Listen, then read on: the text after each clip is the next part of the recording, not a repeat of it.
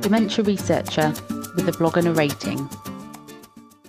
People from culturally diverse backgrounds, particularly those that don't speak English, tend to be excluded from dementia research.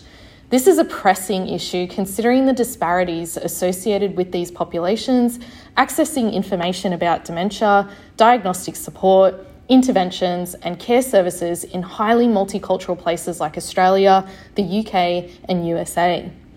Seeing the impacts of these gaps in our own communities inspired our team to make dementia research accessible, inclusive, and equitable. We're now sharing the lessons that we've learnt so that other teams can intentionally embrace diversity and avoid the hiccups that we encountered. So let's look at how we embraced diversity in our own team.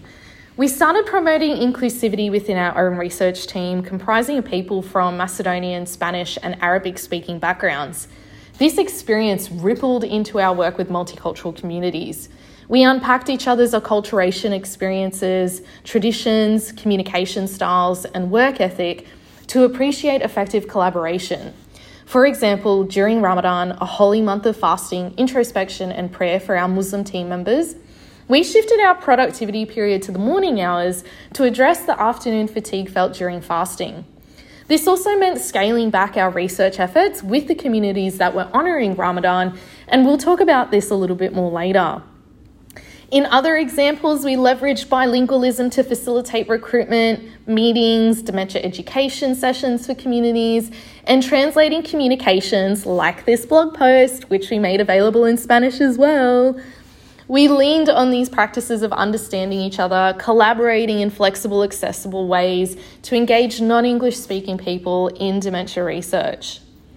So, we're going to talk you through why and how we should embrace diversity in dementia research, um, giving you the Australian perspective on this issue. So, for us, approximately 45% of Australians are culturally and linguistically diverse with 21% of the population speaking a language other than English at home. The most common languages are Arabic, Cantonese, Mandarin, and Vietnamese.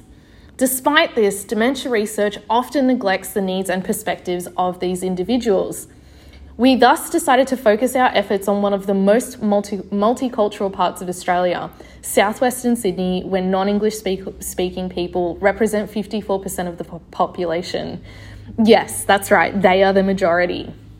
The large presence of these communities highlighted the need to conduct dementia research in a culturally sensitive and accessible way, taking into account health literacy barriers. Here's how we managed to build capacity for culturally inclusive dementia research. When engaging with the Arabic community, an essential first step was addressing how to talk about dementia. The Western medical notion of dementia does not translate well in Arabic. It just doesn't. The Arabic terminology for dementia, which is haraf, translates to unraveled or loss of mind, and this has negative connotations surrounding mental illness. The research team leader, Dr. Diana Karamacoska, spent time building relationships with Arabic seniors groups by attending their gatherings, delivering bite sized presentations, and ensuring that bilingual members were present to facilitate clear communication using simple, clear, concise, and plain language.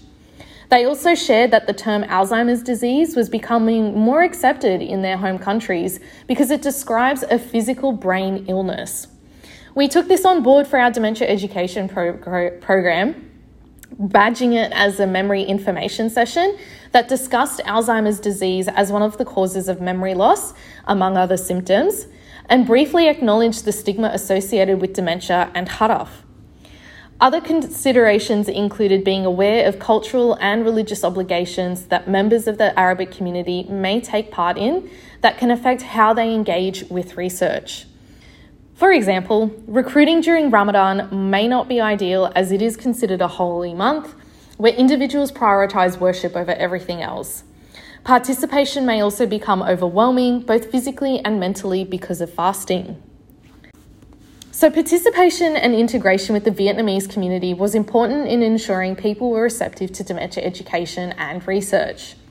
Our team employed a Vietnamese speaking researcher to get us involved in local events celebrating Vietnamese culture and to help connect us with associations and service providers. The community appreciated it when the lead researcher, Dr. Diana Karamacoska, attended events as they value the initiative an academic expert has taken to engage with them. When it came to participating in surveys, however, length and literacy levels became a barrier for the elderly Vietnamese people. We've had to rethink our protocols as a result and have now included an option for verbal or oral forms of communication in the research process, such as obtaining informed consent and conducting the surveys.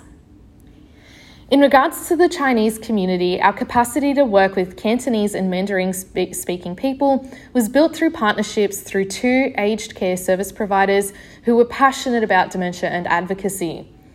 The service providers volunteered bilingual workers to be involved in our co creation research efforts, from designing a dementia education program, translating the resources, facilitating in language sessions with the academic expert, evaluating impact, right through to dissemination with a conference presentation and plain language report. They also informed us of the dementia awareness campaigns that they had heard about in China, where new terms for dementia, such as degenerative disease and neurocognitive impairment, were being introduced to replace the original term, which is so highly stigmatized. We incorporated these new terms into our material so that people could share the information with their loved ones in China. So, in summary, when working with diverse communities, it is important to be open minded and flexible in your approach. If you are feeling resistance, it is a sign that you should consider how your approach is being received by the group that you want to work with. Speaking to the populations you wish to engage with, valuing their input and intricacies, will wield results and help you connect beyond a research level. Following the academic rulebook of participant recruitment and engagement did not work for us. So engross yourselves in these cultures, leverage existing structures or services where possible, and build meaningful relationships that will benefit their people and by extension, your research. I just want to give a big shout out to my amazing team Gabriela Caballero, Aman Shetnawi, Yusra Ali, Flor Sanabria Vasquez, and Jeanette Woodward. Thank you. Thank you for listening. Join the Dementia Research bloggers and share your own views.